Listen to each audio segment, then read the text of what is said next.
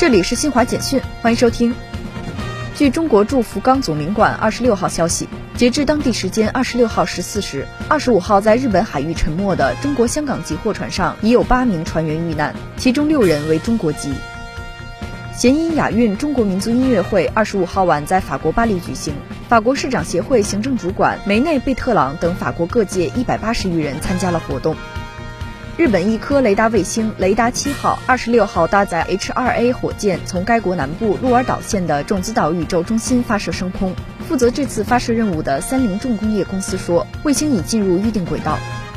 尼日利亚警方二十六号证实，尼中部纳萨拉瓦州一个村庄日前发生一起炸弹爆炸事件，造成至少二十七名牧民死亡，多人受伤。以上由新华社记者为您报道。